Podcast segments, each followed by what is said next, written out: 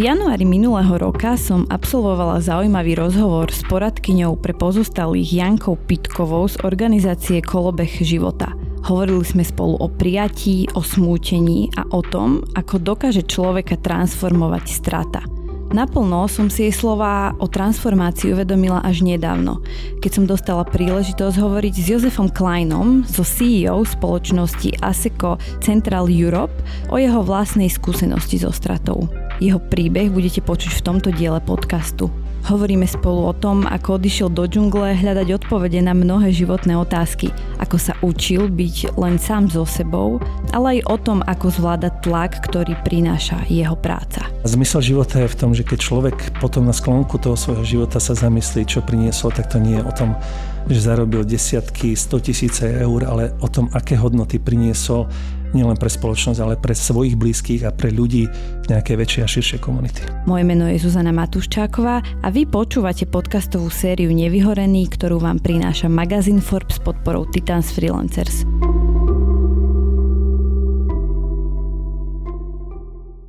Jozef Klein je CEO a predsedom predstavenstva ASECO Central Europe.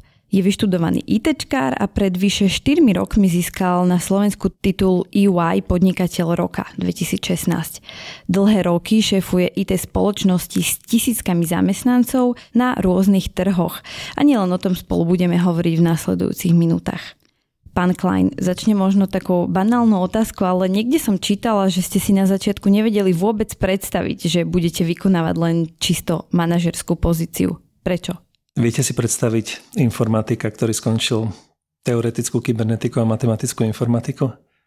Skúste si to predstaviť. Zväčša to je v takých, on sa to hovorí, kockatých hlavách a ľuďoch, ktorí sú viac introvertne orientovaní. Sice sú odborne zdatní a schopní, takže ja som bol tak zaradený sám sebou do takejto skupiny, tak som si vôbec nevedel predstaviť, že budem robiť niektoré veci, ktoré sú manažerského charakteru a už vôbec nie, aby som riadil nejaký veľký tým. A to už vôbec nie, aby som bol nejakým obchodníkom alebo frontmanom a komunikoval so zákazníkmi. Aj preto ste trikrát odmietli tú funkciu? Uh, dvakrát som to odmietol. A tretíkrát som sa nechal uhovoriť mojimi kamarátmi, ktorí mi povedali, Peť, pozri sa, máš takú šancu. Skús to. Možno v tebe sa odkryje niečo, čo ani nevieš. A keď nie, tak pôjdeš späť a budeš programovať, budeš robiť analýzy a budeš vyvíjať informačné systémy. Takže tak toto bolo. A ako si spomínate na tie začiatky? Začiatky boli veľmi ťažké.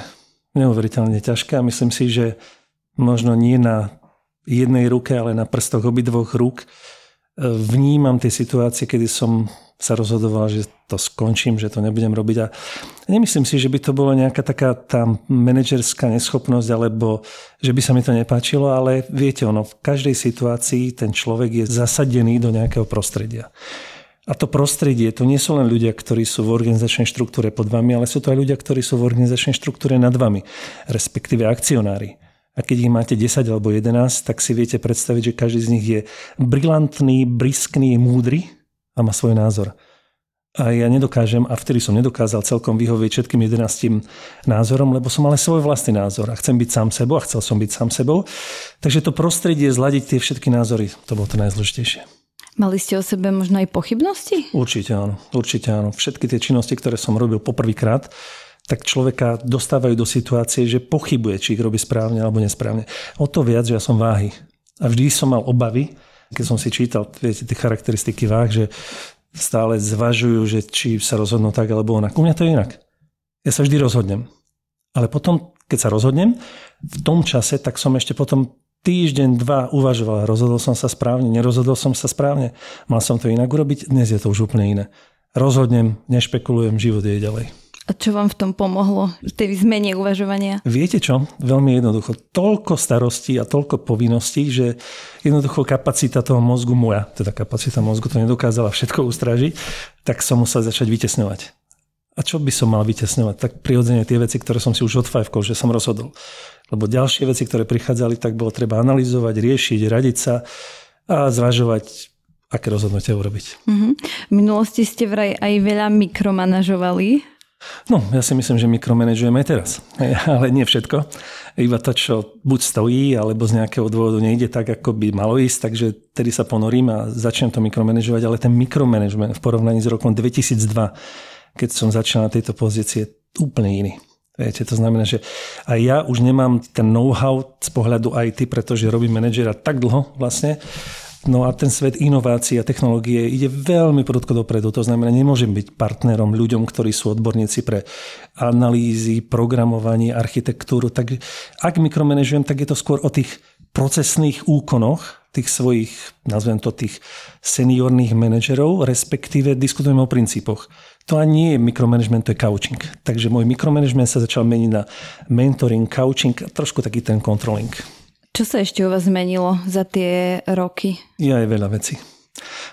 ono sa to často hovorí, ja si pamätám, tak keď mi môj kolega hovorí, že deťom svojim hovorí, zvyknite si, to bude len stále horšie s vekom. Tak s vekom sa tak vyprecizujú niektoré tie vlastnosti do plusu, zväčša aj do minusu. Takže čo sa u mňa zmenilo? Predovšetkým to, že keď na začiatku som mal plnú hlavu problémov, a pracoval som od 8 do 8, tak som ich ťahal tie problémy aj domov do svojej rodiny, manželke, deťom a to sa absolútne zmenilo, pretože teraz, keď ja neviem, u tej šiestej skončím, tak urobím switch off, puk, vypnem a nenesiem žiadne problémy.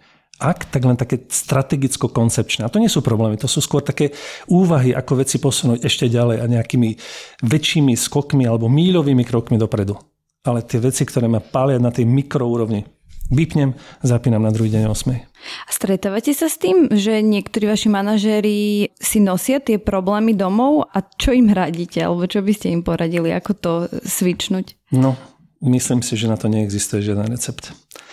Myslím si, že si to treba prežiť.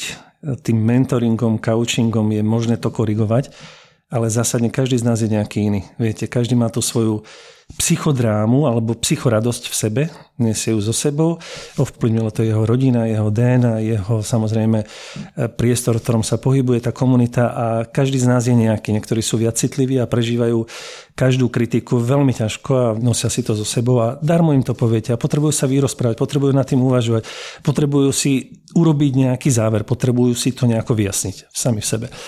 U mňa to bolo takisto, ale potom som postupne v púde seba záchovy, aby som prežil, musel som vytesňovať veci.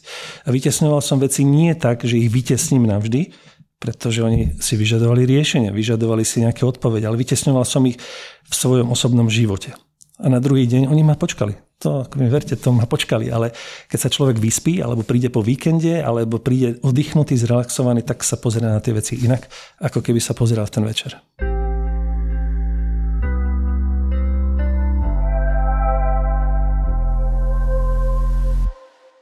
Jednou z víziev, ktorej často čelia manažéri je prekonať svoje vlastné ego. Zapasili ste s tým niekedy aj vy? No ja zapasím každý deň. To mi verte. Z začiatku, keď som začal v roku 2002, tak som to ego nemal, pretože som najprv potreboval mať výsledky robíte nejaké kroky, z desiatich úkonov sa vám sedem podarí, tak sa vám zvyšuje vaše také sebavedomie, tým sa zvyšuje ego u mužov obzvlášť, tí sú ešte aj ješitní a manažer na najvyššej úrovni ešte ješitnejší, pretože keď príde niekto s nejakým návrhom, ktorý môže byť lepší ako to, čo ten manažer vníma, tak môže mať ten pocit. Takže bojujem s egom každý deň a snažím sa vnímať každého človeka, s ktorým komunikujem v tej celistvosti to znamená tak, aby som nepozdvihoval svoje ego nad neho, ale hľadal všetky plusy, pozitíva, ktoré ten človek má a pokúsil sa to zvýrazňovať. Ale sú situácie, kedy jednoducho musíte rozhodnúť a kedy môžete mať rôzny názor a vtedy musíte rozhodnúť. Ale každúčky deň, a verte mi, každúčky deň si dávam otázku, či nie som povýšenecký alebo niečo podobné. Takže bojujem tak, aby som to ego ustrážil. Uh-huh. A čo vám ešte pomáha stať nohami pevne na zemi? Tak v prvom rade potrebujem ventilovať energiu, lebo priznám sa úprimne, ja mám vždy tak veľa energie, že potrebujem ju zo seba dostať. A keď ju nedostanem v práci, tak ju musím potom dostať mimo prácu. Tak potom je to zväčša šport aby som nenarazil potom do nejakého nedorozumenia s nejakým názorom niekoho blízkeho, tak musím športovať veľmi pravidelne, veľmi intenzívne, tak, aby som dostal do seba všetko, čo sa len dá. Potom som takým pokojnejší, to ešte neznamená, že tú energiu som úplne vypustil. Takže šport je tá druhá, by som povedal, tá dimenzia. Aký veľký tlak je to pôsobiť v čele takejto obrovskej firmy? Je to taký tlak, aký si pripustíte. Na začiatku to bol obrovský tlak. A bal som sa, aby sme mali prácu pre našich ľudí a bal som sa o to, aby sme ich nemuseli prepúšťať, lebo som vedel, že majú rodiny, že majú svojich blízkych známych a keď ich budeme prepúšťať, to môže mať dopad na celé tie rodiny. Myslím si, že s odstupom času také tie signály, ktoré človek vysiela do prostredia, sa mierne otopujú. To znamená, dnes už viem, že som prežil na tej pozícii veľmi veľa rokov. Mali sme rôzne krízy. Mali sme krízy, kedy sme nemali dostatok zdrojov a peňazí, aby sme platili výplaty, aby sme platili zdravotné, sociálne poistenie. Mal som obavy, či vôbec prežijeme nejaké roky. Tie veci sa zmenili. Tá firma je už stabilizovaná, je diverzifikovaná a preto tie také tie denodenné problémy tu už nie sú. Takže ja teraz ani nepocitujem nejaký zásadný tlak. Je to skôr v tom, že e, dnes som na takom rozmedzi, kedy sa snažím sklbiť takéto operatívno, denodenné, ten daily business, zodpovednosť s tým strategickým a cítim, že už v mojom veku by som sa mal venovať len a len strategickým veciam.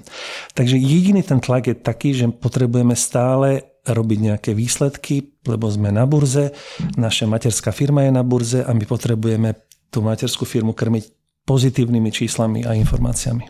A darí sa vám to? Mám zaklopať? To by bolo asi počuť v tomto podcaste.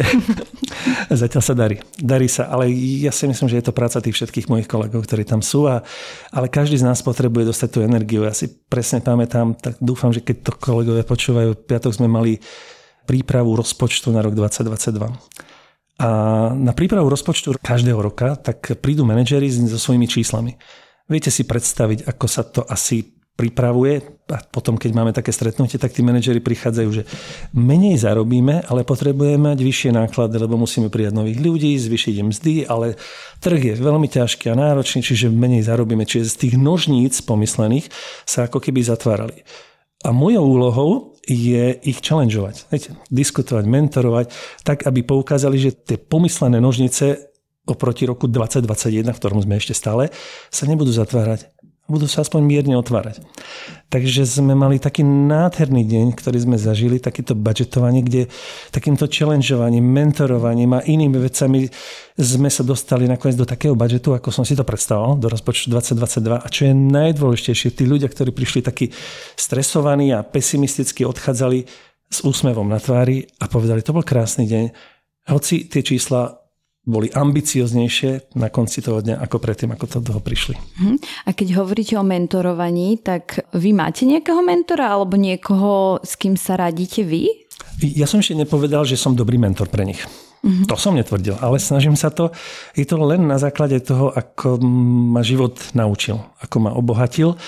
A tí ľudia, ktorí sú u nás a ktorí to je taký domnelý mentoring. Ja na konkrétnych prípadoch ich kaučujem na základe situácie, na základe, nazvem to, poznania ich silných stránok, ich emócie. Viem, že akí sú tí ľudia, ako na nich nejakým spôsobom ísť. Tak nechcel by som to nazvať, že je to taká zdravá manipulácia. Je to také naozaj, neviem to celkom teraz povedať, challengeovanie. Takže e, ja nemám žiadnu edukáciu v oblasti mentoringu.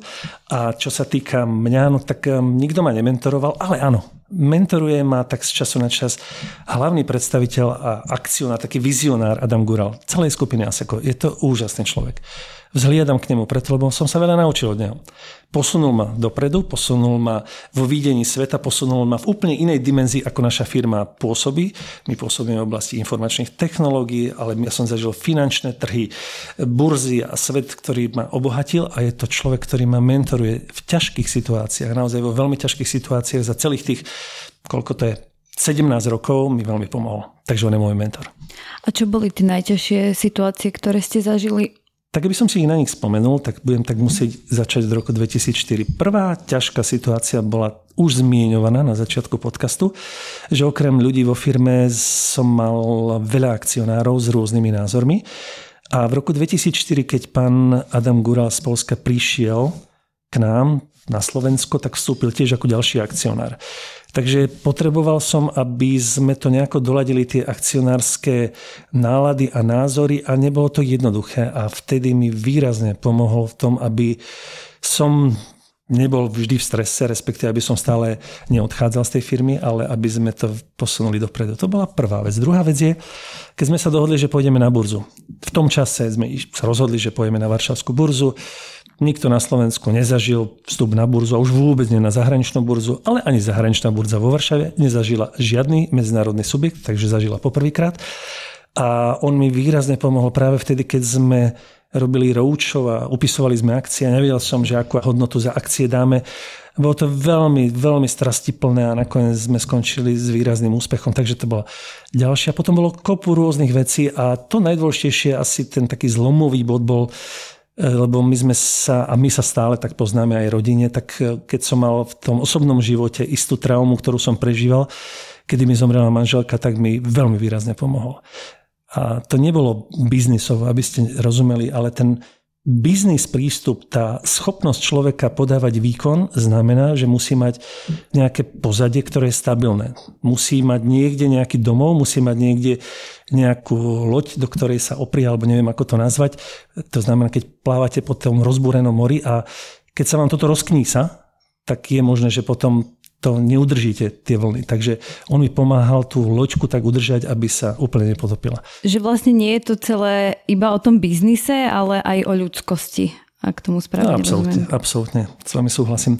Viete, ja to tak stále hovorím, že k nám do firmy prichádzajú ľudia, ktorí by mali byť ľudsky, hodnotovo, tým, že sa zdravia, že majú, nazvem to čestno, že chcú transparentne rozprávať, že si vzájomne pomáhajú, že sa na seba usmievajú. To rôzne typy hodnot by mali byť kompatibilné s tým, ako tá firma tie hodnoty má. Firma nie je životná entita, to znamená, nemusí mať nejaké hodnoty, ale tie hodnoty jej dávajú tí ľudia, ktorí v tej firme sú. A keby pán Adam Gural, alebo ja, keby som nebol veľmi podobný ľudský vlastnosťami, charakterovo, prístupom, spôsobom, princípmi podobný jemu, tak už dávno tu nie som na tejto pozícii.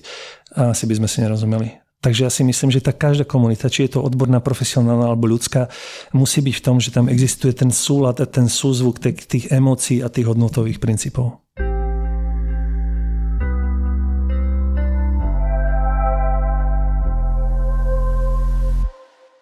Aké to pre vás bolo v tom najnáročnejšom období?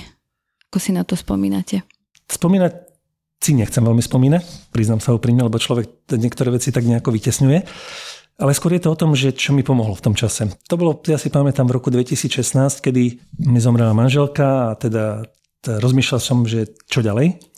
A potreboval som si vyčistiť hlavu a potreboval som zvažovať ako ďalej, aký má zmysel život či má zmysel sa naháňať od rána do večera prácou, alebo či má radšej zmysel vytvoriť nejaký vybalansovaný životný cyklus medzi osobným a pracovným životom, alebo či vôbec má zmysel fungovať na tomto svete tak, ako som fungoval dovtedy. Tak som si dal takúto otázku, chodil som, diskutoval som, mal som rôznych mentorov, taký by som povedal nestálych a potom som sa rozhodol, že potrebujem si vyčistiť hlavu. A vyčistiť hlavu znamenalo v mojom nejakom ponímaní odísť. Mal som len dve možnosti. Odídem niekam do Himalají, alebo odídem niekde zase do prírody, viac bližšie k tej prírode a preto po dlhom zvažovaní som sa rozhodol, že idem si vyčistiť hlavu do džungle. Tak som si našiel všetky tie cestičky na to, aby som sa dostal do džungle, až som odišiel na niekoľko týždňov do Južnej Ameriky, kde som strávil čas s indiánmi, kde neexistoval žiaden mobilný signál, kde som bol len ja sám, ešte jeden pán, e, bieli, ostatní boli indiáni, kde dovtedy nevideli žiadneho e, bieleho človeka kde sa nedalo dostať nejak inak, len naozaj zložitými cestičkami, nakoniec niekde na kánoe. Takže bolo to neuveriteľná skúsenosť, kde som hľadal odpovede na všetky otázky, ktoré si každý z nás od malého dieťaťa, ktoré má 10 rokov až do 90 až keď sa chýli život e, ku koncu, dáva každý z nás, aký je zmysel života. A myslím si, že som našiel tie správne odpovede, ktoré mi pomohli získať novú energiu, nový pohľad na svet, nové poslanie mňa v tejto firme, respektíve mňa v tomto živote a za to som veľmi vďačný, za tento zážitok, ktorý som zažil. A na čo ste tam prišli? Ja si myslím, že keby som sa teraz rozprával, tak by ten podcast neskončil ani za 24 hodín. Prišiel som na mnohé veci, ktoré si myslím, že mi pomohli priniesť novú energiu na minimálne jeden rok potom, ako som sa vrátil späť. A v každom prípade, keď by som to mal veľmi zo všeobecniť, tak si myslím, že život nie je len o zarábaní peňazí. Život nie je len o tom, že budeme neustále plniť výkonnostné ciele. Život je o tom, že by sme mali k sebe byť láskaví, dobrý, príjemný. Neznamená, že by sme mali byť liberálni a tolerovať aj niektoré veci, ktoré svojou nedbanlivosťou alebo niečím iným spôsobíme, ale mali by sme byť k sebe veľmi korektní. Mm-hmm.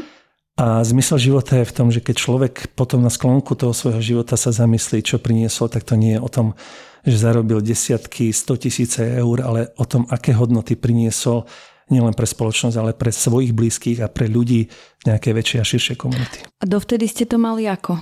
Dovtedy som to mal podobne, tam mi to potvrdilo, ale tam som zažil niektoré zážitky v tej džungli, ktoré sa dostali na hranicu medzi nebom a životom dostali sa na hranicu prežitia, pretože som sa bál, že to tam neprežijem, keď ma dohryzli moskyty a upadol som do takej až komia, kde som ledva prežíval a indiáni ma tam zachraňovali. A keď sme chodili po tej džungli, džungla života a smrti a kde som prežil rôzne večere a noci s tými indiánmi, tak to vám otvorí takú dimenziu, ktorú som dovtedy nikdy nemal otvorenú že ste sa možno viac začali zaoberať aj nie len tými možno materiálnymi vecami, ale prišli ste aj na nejaké iné uvedomenia. Tak skúsme to nazvať takto, že ráno sme sa spoločne venovali aj so šamanom, takému fyziologickému rozvoju. Na obed sme sa skôr takému duševnému, psychologickému rozvoju a na záver sme sa venovali spirituálnemu rozvoju. Takže každý z tých poslucháčov si môže urobiť nejakú predstavu, čo to asi znamenalo. Ale všetky tie tri dimenzie musia byť vybalancované v živote, aby človek dokázal prežiť aj tie najťažšie chvíle. A ja keď som sa vrátil z tej džungle, a to je obrovský paradox životný, hoci to bolo len pár mesiacov potom, ako mi zomrela manželka, s ktorou som žil dlhé roky, 30 rokov, prežíval som jednu z najkrajších častí svojho života to je nepredstaviteľné, ale našiel som si sám seba, aj také veci som našiel, čo som v sebe predtým nenašiel. Veľa psychológov aj hovorí, že ľuďom dnes chýba duchovno a že z toho pramení aj veľa problémov. Nemusí to byť iba náboženstvo, to duchovno, ale ako keby sa ponoriť e, tak viac do seba. Bolo to možno niečo, čo ste tam objavili? Že ste možno spoznali samého seba? Veľmi dobré, veľmi dobrá otázka, áno tak. Mnoho ľudí dnes v živote sa bojí zostať sami. To znamená, vyhľadávajú spoločnosť, chcú byť vždy deň, večer na dovolenke, byť so svojou rodinou, so svojimi blízkymi a mnohí, nehovorím, že všetci sa boja zostať sami. Ja sa nebojím. Keď som tam šiel, tak to vtedy som si nevedel predstaviť, aby som bol sám večer doma. Celé to obdobie som bol zvyknutý byť s rodinou, byť s niekým, cítiť ako keby takú oporu. Nemusí to byť opora z pozície sily, ale opora z pozície e, ľudskej podpory alebo bytia, že človek nie je sám. Odkedy som sa vrátil, tak viem, že človek sa narodí sám a žiaľ aj zomrie sám. Nenarodí sa so svojimi blízkymi a nezomiera so svojimi blízkymi. On musí byť schopný aj byť sám so sebou. To som sa naučil byť sám so sebou a niekedy si dám otázku, či mi je nie nakoniec najlepšie, keď som sám so sebou. Takže keď som aj v nejakom strese, či už je to práca, alebo je to osobný život, nakoniec vždy mám minimálne hodinu, alebo dve, alebo tri, alebo celú noc sám so sebou a som veľmi šťastný. Predtým som to nevedel. Uh-huh. Na začiatku to možno bolo aj nepríjemné. Ocitnúť sa sám so sebou a keby sa stretnúť so svojimi myšlienkami. Bolo to fatálne zle. Veľmi, veľmi zle.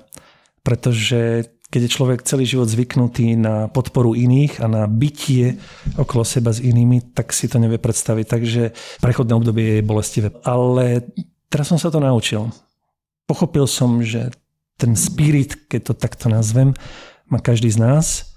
Je to naša duša, je to ten duchovný rozmer. Keď si ho ďalej rozvíjate, tak zistíte, že naozaj byť schopný žiť sám pre seba, ale žiť na tejto dimenzii zeme, a vaše poslanie je okrem toho zveľaďovať aj, nazvem to, veci, ktoré sa týkajú materie. Rozvíjať spoločnosť je materiálna záležitosť. Pomáhať ľuďom, zamestnancom, aby zarábali ich rodinami je materiálna záležitosť. Ale vždy tam treba zabezpečiť svoju ľudskosť. Ale otázka vždy, čo sa udeje potom, keď to všetko vybudujete a čo si poviete na konci toho života, že čo ste urobili. A chyba niekedy e, ľuďom v týchto vysokých funkciách ľudskosť? Ten život je krásny preto, lebo neexistuje nič také, čo by bolo len čierne alebo len biele a ľudia sú rôzni a aj keď hovoríme rovnakým jazykom, nakoniec každý z nás má aj iné porozumenie v hlave, to, čo sa hovorí, nehovoria o tom, keď hovoríme úplne iným jazykom, ale ja si myslím, že časť toho, ako sa ľudia správajú, je zakodované v ich DNA. Potom je to spôsobené tými životnými príbehmi, ktoré zažívajú v rodine, v škole, v práci, v ďalšej svojej rodine, keď si vytvoria svoju rodinu a to ich ovplyvňuje. Ľudia môžu mať komplexy a potom tými komplexami sa chránia tým, že začínajú byť menej ľudskí, keď to takto nazvem voči tým ostatným. Ja si stále myslím, že ten najväčší problém je v tom, že pokiaľ ľudia veria samých v sebe, pokiaľ veria v to svoje vnútro a pokiaľ dokážu sa odabstrahovať od svojich, nazvem to, slabostí, tak by nemali byť voči ostatným ľuďom zlí. A nemali by byť ani arogantní, nemali by byť ani povyšeneckí. Čo je však veľmi dôležité, je vždy si priznávať a veľmi otvorene rozprávať o svojich slabých stránkach tiež. A ja si myslím, že to aj u mňa moji kolegovia vedia, že aj keď som prísny, aj keď občas, pokiaľ sú tvrdohlaví oni alebo ja, tak si presadzujeme svoje názory, ale je veľmi dôležité si byť vedomý svojich slabostí, pomenúvať ich a nehambiť sa za to. Mm-hmm. A vtedy to oslobodzuje toho človeka a začína byť aj k tým ostatným ľuďom uvedomujúci svoje slabosti, schopný uvedomiť slabosti aj tých druhých a nebyť voči nim zlý.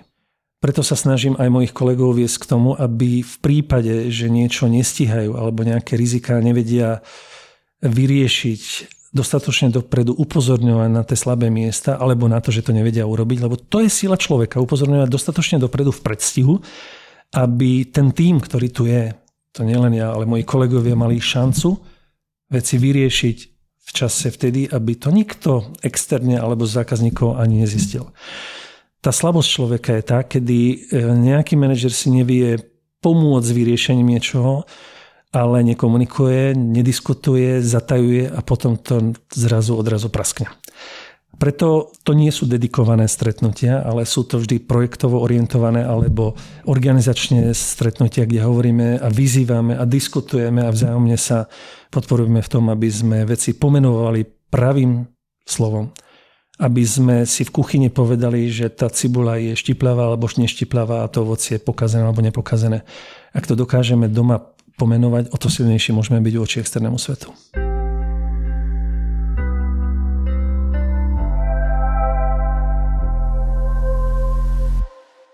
Keď sa ešte vrátim k tomu vášmu času, keď ste boli mimo firmy, tak ako dlho to bolo, keď ste boli e, mimo vedenia? Vždy, keď si spomeniem na ten čas, tak som taký šťastný, keď o tom hovorím.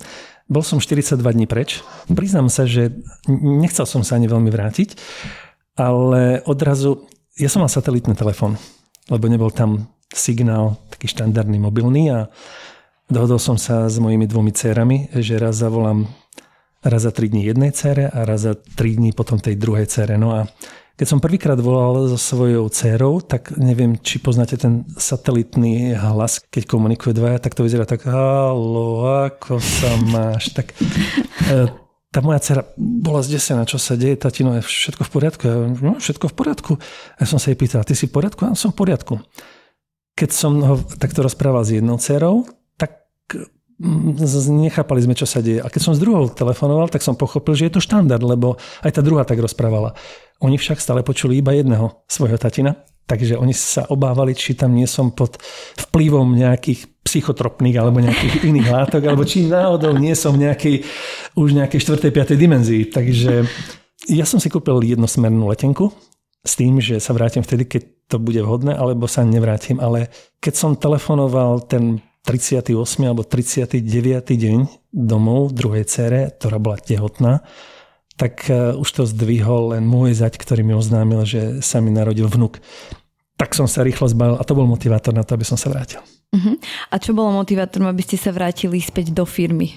Ani netuším, že som mal chuť sa vrátiť do firmy. Ale keď som sa vrátil, tak tedy mi kolega hovorí, Jozef, my sme tak šťastní, že si sa vrátil. Máme toľko a toľko problémov. A si presne pamätám, neboj, Všetko zvládneme, to všetko vyriešime. Uvidíš, len sa musíme pozrieť na to inými očami. A v tom čase som sa cítil tak oslobodený od všetkého, od všetkých záťaží, že mnohé z tých vecí sa podarilo veľmi rýchlo vyriešiť. Ale aj ten postoj, to vysielanie tej energie, ktorú človek dáva, tak sa mu častokrát vracia taká energia, ktorú vysiela. Keď je človek veľký negativista, na všetko sa stiažuje, toto je problém, to sa nedá a toto sa nedá, tak ono sa to tak nejak vracia potom veľmi podobným spôsobom. Ale keď je človek veľmi taký uvoľnený, neznamená uvoľnený, že to nejakým spôsobom bagatelizuje, ale keď nejde naozaj o život, tak nejde o niečo fatálne, tak vtedy som mal ten prístup a úprimne trvalo mi to rok krásne, kedy som sa vznášal medzi nebom a zemou, kde sa veci riešili úplne jednoducho, úplne vzorovo a tak sa nám darilo Teraz som už znovu ten istý človek, ktorý bol predtým, ako som šiel do džungle, čo znamená, že by som si to mal asi znovu refreshniť. Takže u vás sa vlastne potvrdzuje aj to, čo hovoria e, mnohí odborníci, že vlastne nejaká strata v živote môže byť aj veľkou transformáciou. No to je krásna otázka. Víte, na tým som takto nerozmýšľal, ale myslím si, že je tam kus pravdy keby sa neudialo to, čo sa mi udialo v osobnom živote, nešiel by som tam, kde som bol, nezažil by som to, čo som zažil, nerobil by som potom tie veci, ktoré som robil, takže áno, došlo k výraznej transformácii. Len jediná vec, ktorá ma trápi, že tá transformácia nie je, nazvem to, validná k dnešnému dňu. Ostalo v tej pamäti mnoho z tých vecí, ale myslím si, že tam ostalo už len také smietka v takom rozsahu 15 až 20 Keď takýto krásny podcast mám a vy sa pýtate na to, čo sa pýtate, tak ja som vďačný za to, že sa pýtate, lebo sa len mimovoľne vraciam k niečomu, čo bolo pre mňa posunom v tom čase a priestore do tej dimenzie transformácie, ako ste to povedali a za to som vám veľmi vďačný. Ďakujem veľmi pekne. Čo vám možno ešte pomohlo? Aké veci? Čo dnes robíte inak? Robím menej ako predtým. To je veľmi dôležité. Podstatne menej. E, robím tie veci tak, aby som nerobil ako keby rozhodnutia a závery ja. To znamená, keď som predtým robil, vymyslím si 90% z rozhodnutí z tých meetingov, na ktorých e, som bol, tak dnes sa snažím, aby tých rozhodnutí bolo menej a aby ten zvyšok boli rozhodnutia mojich kolegov, ktorí prídu na meetingy. To je prvá vec. Druhá vec je, predtým som bol mikromanager a neuvedomoval som si, že cieľom nie je riešiť, mikromanažovať a suplovať prácu tých ľudí, ktorí som mikromanažoval a v ich hlave nezostane, nazvem to, tá paradigma, ktorú som chcel, ten vzor, ako k tomu na budúce pristupovať, tak dnes sa na to pozerám inak. Každá tá diskusia, kedy máme rozdielne názory, má viesť k tomu, aby v tom človeku ostala stopa pozitívna, aby porozumel tomu, ako sa na budúce postaviť k týmto veciam. No a tá tretia vec je tá, ktorú som už zmieňoval, a to je presne to, že človek, ak má rád sám seba, ak si sám seba váži, ak naozaj si uvedomuje, že nemôže byť len 100% perfektný vo všetkom, ale môže mať aj slabé stránky a silné stránky, dokáže rozdávať, dokáže pomáhať, dokáže byť dobrý k ostatným ľuďom. To je nejaké pravidlo, ktoré myslím si, že vo všetkých rôznych tých knižniciach nájdete, ale uh, žiť s tým, aby človek vnímal sám seba v centre niečoho, ktoré je súčasťou potom väčšieho centra, kde sú takéto individuality a osobnosti, ktoré vystavujú také týkadla kooperácie, koalície, si myslím, že to je základné pravidlo na to, aby tá komunita dokázala spoločne vytvoriť veľké hodnoty. Takže tá džungla mi priniesla jedno také poznanie, ktoré si myslím, že mnohí z nás to vedia, mnohí z nás poznajú, možno mnohí z nás si niektoré veci neuvedomujú. Keď sa človek narodí svojim rodičom, tak je veľmi závislý na svojich rodičoch. To každý z nás vie a ja to budem tak hovoriť matematicky, lebo som matematik. Číslo jedna pre každého človeka, ktorý sa narodí a je maličký, sú jeho rodičia.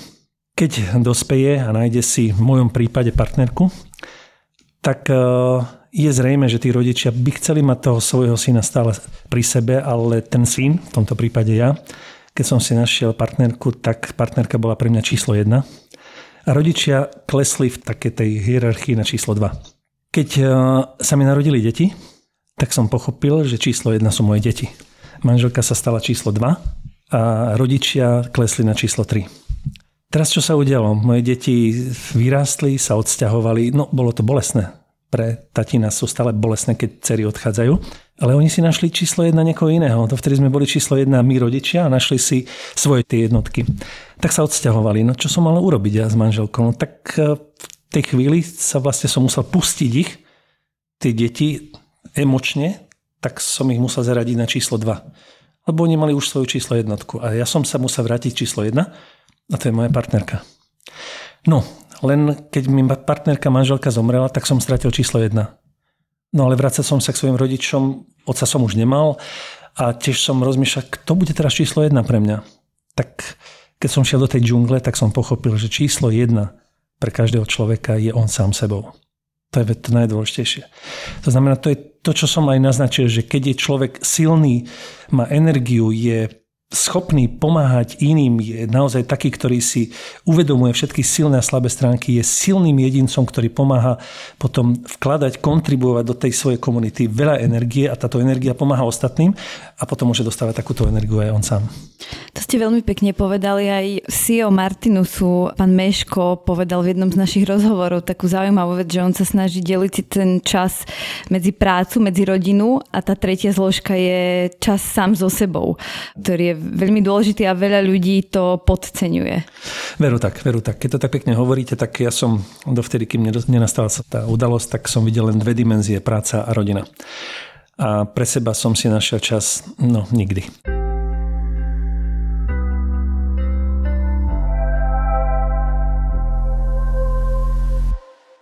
Skúste ešte opísať, čo ste robili v tej džungli, to ma celkom zaujíma. Cesta bola strastiplná, nepríjemná. Nakoniec sme sa tam dostali kanojkou. Krásne.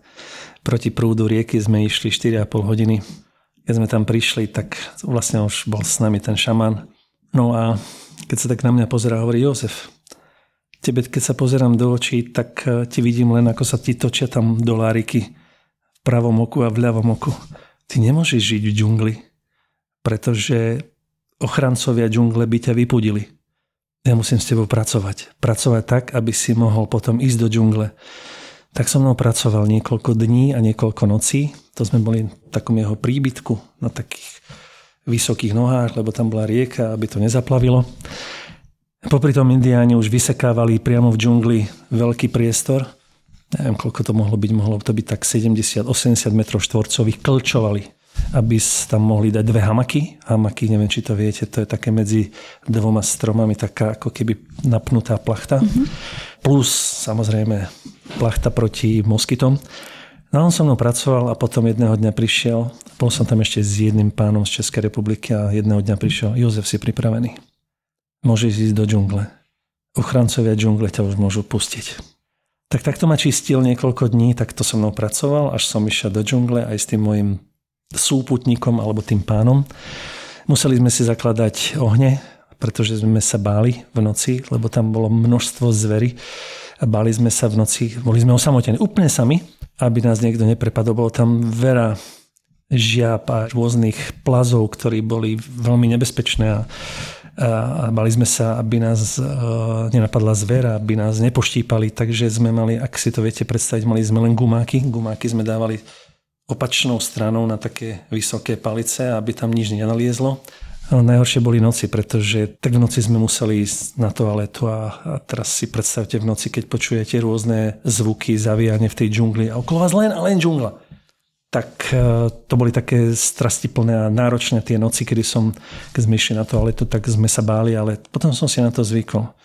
Išli sme aj na rôzne výlety k ďalším indiánom, ktorí žili úplne, ale úplne v takej pustatine, kde naozaj tam nikto nebol a zažili sme tam, ako tí ľudia žijú, ako nahliadajú na život, čo je pre nich vzácne, čo je pre nich dôležité. Rozprávali sme sa s nimi, aj keď častokrát sme im veľmi nerozumeli. A zažiť toto v, tak v lone prírody pod takou ochranou šamana a zažiť 42 dní takto, znamenalo naozaj ozdravno očistný proces, ktorý som už popísal. A zobrali ste si niečo od nich aj do svojho života na Slovensku?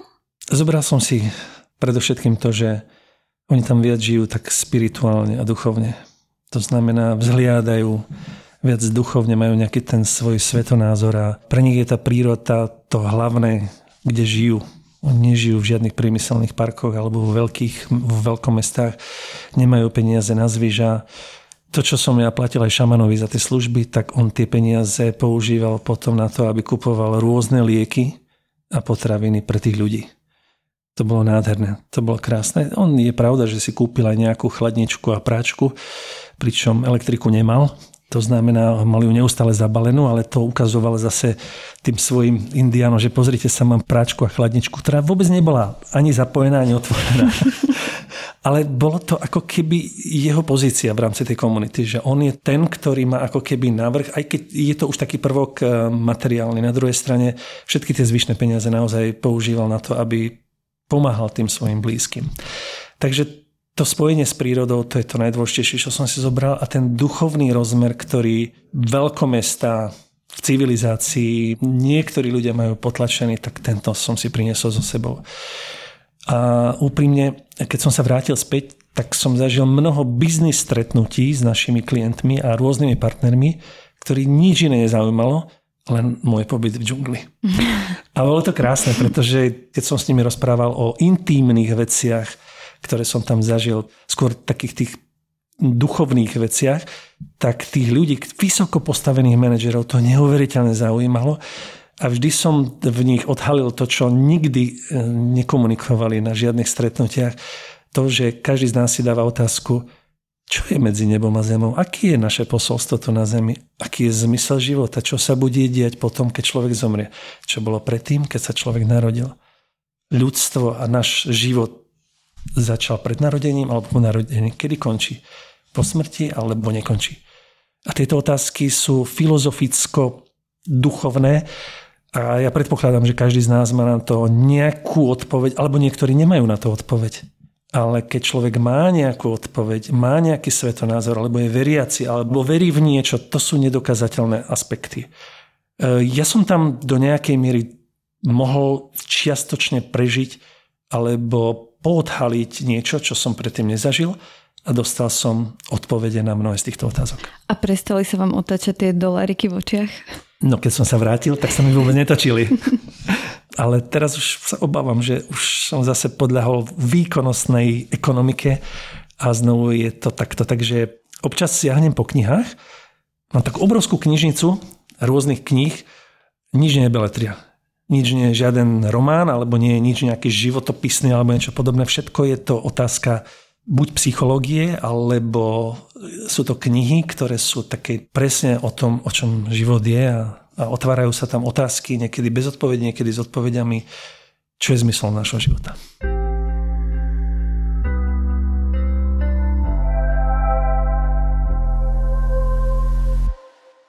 Čo pre vás znamená mentálne zdravie dnes po týchto všetkých skúsenostiach vašich? Mentálne zdravie podľa môjho názoru je také isté zdravie, ako je fyzické zdravie. Pretože keď človek je zranený fyzicky, tak je to otázka niekoľkých dní alebo týždňov, kedy sa mu rany zocelia a môže fungovať 100%, niekedy 90%, ale mentálne zdravie je niečo, čo pokiaľ sa podlomí, tak to na človeku nevidieť, ale môže ten človek naozaj mať aj e, nezocelené rany do konca svojho života. Čiže je veľmi dôležité, aby ten súlad medzi mentálnym a fyzickým zdravím bol na rozumnej úrovni. Čím človek je mentálne silnejší, tým dokáže viac čeliť fyzickým nástrahám. Ale čím je fyzicky zdatnejší, ešte neznamená, že bude mentálne silný. Aká veľká stigma je ohľadom tejto témy napríklad e, v prostredí lídrov, ktorí vlastne by mali viesť ľudí a ako keby ukazovať častokrát tú tvár nezraniteľnosti? Je veľmi dôležité, aby človek, ktorý pokiaľ má viesť nejaký tým, aby nepodliehal panike, nepodliehal aj reálnym rizikám, a aby e, mobilizoval ľudí. To je veľmi dôležité. Môžu byť ľudia, ktorí e, nemusia byť mentálne silní alebo nemusia byť dokonca presvedčení o tom, že z nejakého problému je úniková cesta, ale pokiaľ nič iné im nezostáva, ale musia bojovať a pokúsiť sa z nejakej krízy dostať, tak musia byť mobilizujúci voči ostatným. Pamätám sa, keď sme pred 15 rokmi boli prizvaní do jedného tendra pre poisťovňu, švajčiarskú poisťovňu. A okrem nás tam boli ďalší štyria účastníci, všetci boli zo západnej Európy a naši ľudia mm, veľmi slabo rozprávali po anglicky. Tak e, tí naši ľudia mali už stres len z toho, že budú musieť prezentovať po anglicky. Nehovoriac o tom, že mali, a to pomenujem tým istým prívlastkom, mentálny blok, prezentovať riešenia, ktoré prichádzajú z východu Švajčiarom voči tým štyrom konkurentom zo západu. A vtedy som im povedal, moji milí, každé ráno o 8 prídete a ja vám vlejem toľko energie, že vám vydrží minimálne na 24 hodín. A na ďalší deň ráno o 8 znovu prídete.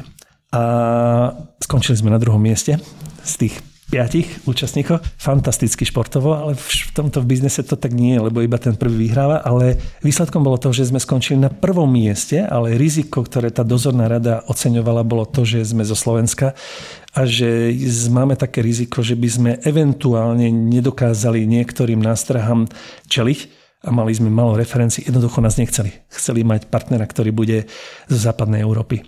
Takže je veľmi dôležité, aby ten líder dával vysokú podporu, mentálne zdvíhal tie nálady tých ľudí aj v tých ťažkých situáciách im nielen pomáhal energeticky, ale musí byť aj schopný im hľadať aj cestu. To je veľmi dôležité, pretože ak líder bude rozprávať, a nebojte sa, bude dobre, bude dobre, ale neukáže im cestu, neukáže im, kde je sever, alebo to svetelko, tak to nepomôže. Čiže v rámci toho biznesu je veľmi dôležité, aby dokázal mobilizovať tam, kde to dáva zmysel. Uh-huh. A na to, aby dokázal dávať tú energiu, tak musí aj veľa čerpať. Kde čerpáte vy? Ja sám v sebe. Nikde inde, len sám v sebe. Ja priznám sa úprimne, ak to, čo hovorím sám v sebe, znamená, že to čerpem z niekaďal inokadiaľ, tak nie som si toho vedomý. Ja pripúšťam, že eventuálne teraz nechtiac by som sal energiu od vás a dúfam, že nie. Dúfam, že nie. Ja verím skôr v to, že tá energia, ktorú tu takto teraz rozprávam, takže eventuálne vy budete zdieľať čas tejto energie a vás to nebude oslabovať, ale posilovať. Takže nie som si vedomý, že by som to od dial čerpal z iného zdroja ako sám v sebe, ale potrebujem mať na to motiváciu. A tá motivácia je kľúč, veľký kľúč. Aj v tých najťažších situáciách, keď som fyzicky vyčerpaný, psychicky vyčerpaný, ako náhle dostane impuls, tak tá energia, ktorá v človeku je, je taká silná, ktorú keď prebudí, tak ju dokáže využiť. To ako keby vás začal naháňať medveď. Tak možno by ste tú stovku nezabehli za 20 sekúnd, ale za 15 sekúnd. A predtým, keby ste to trénovali alebo išli na súťaž, tak to nezabehnete. Čiže tam je to možno púd seba zachoví a ja to zase skôr cítim, že tá energia každého z nás, každého človeka je nevyčerpateľná. Slovo nevyčerpateľná v takom prenesenom slova zmysle, ale je taká veľká, ktorú človek keď sebe objaví, tak dokáže ju nielen vyjadriť, ale dokonca aj zdieľať s inými. Čiže určitá miera stresu je dôležitá, aby ste podávali výkony? Um, to je veľmi dôležité. Čo je to stres? pretože ja považujem tak trošku znovu, ja som veľký lajk v týchto veciach, ale e, škodlivý stres a zdravý stres. Tie prívlastky prosím len vnímajte pozitívne a negatívne. Pre mňa práca je zdravý stres. To znamená, ja sa cítim výborne v tom, zvyšuje sa mi adrenalín, adrenalín mi pridáva väčšiu energiu, väčšiu silu a energie a neškodí môjmu zdraviu. Aspoň si myslím, že neškodí. Potom sú tzv. zbytočné stresy, ktoré si ľudia svojim necitlivým spôsobom alebo prístupom vytvárajú a keď sa stretnem s takým stresom, kedy som bezmocný, lebo niekomu vysvetľujem niečo, čo on nechce prijať a dostávam sa do stresu, to je škodlivý stres.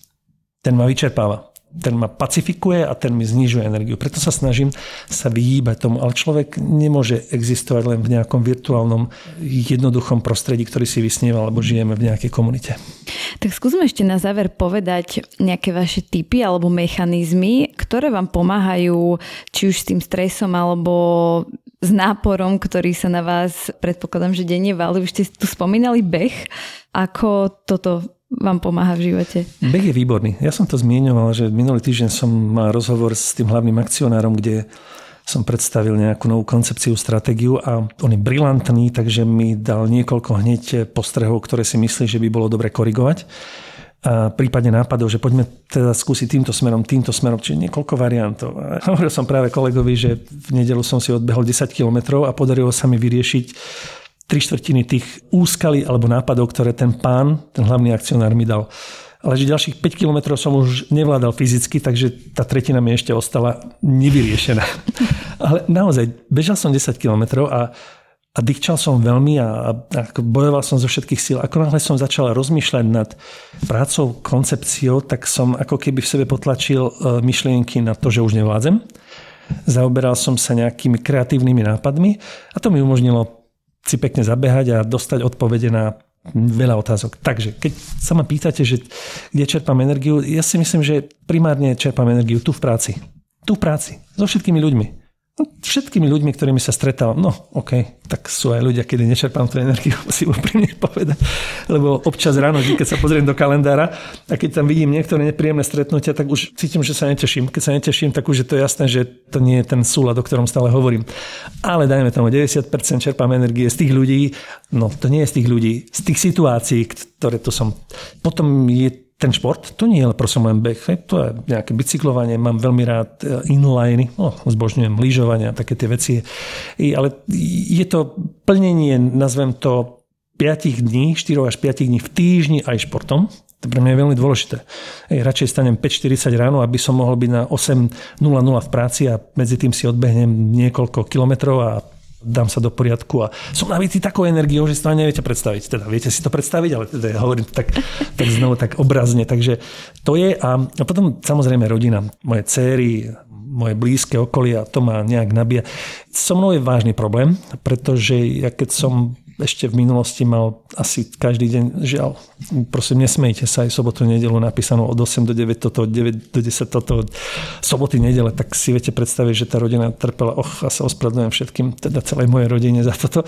Som šťastný, že už som z toho nejak rezignoval, ale ja si neviem predstaviť sobotu, nedelu, že by som sa zobudil a teraz pozeral televízor a nič nerobil, alebo ja neviem, oddychoval, alebo ja potrebujem mať veľmi naliňajkovanú, lebo inak mám pocit straty času. Hej, a toto, ako náhle mám ciele a teraz si ich odfajkne, to ma ešte viac povzbudzuje ďalej, ďalej a ďalej. Tak dúfam, že ma teraz prosím nebudete za to nejakým spôsobom kritizovať alebo pozerať sa na mňa ako na nejakého blázna, ale každý z nás má svoj režim. Mm-hmm. Niekto má režim v tom, že oddychuje a má sobotu nedelu úplne voľnú, niekto má režim taký, ako som ja popísal. A to neznamená, že ja som lepší alebo oni sú horší, ale sme rôzni. To je myslím, že aj pekný záver nášho podcastu. Pán Klan, ja vám veľmi pekne ďakujem, že sme sa mohli zhovárať a otvoriť tu mnohé témy týkajúce sa aj duševného zdravia. Veľmi pekne vám ďakujem. Ďakujem ja veľmi pekne za tento príjemný rozhovor. No a s vami ostatnými sa počujeme o dva týždne v útorok. Nezabudnite si nastaviť odber nevyhorených vo svojich podcastových aplikáciách na Spotify, v Apple podcastoch či v Google podcastoch. Nájdete nás na Facebooku a Instagrame ako Nevyhorený a prepisy našich podcastov a články na túto tému môžete hľadať na webe Forbes.sk. Moje meno je Zuzana Matuščáková a podcast Nevyhorený ste mohli počúvať len vďaka podpore nášho partnera firme Titans Freelancers. Ďakujeme, do počutia.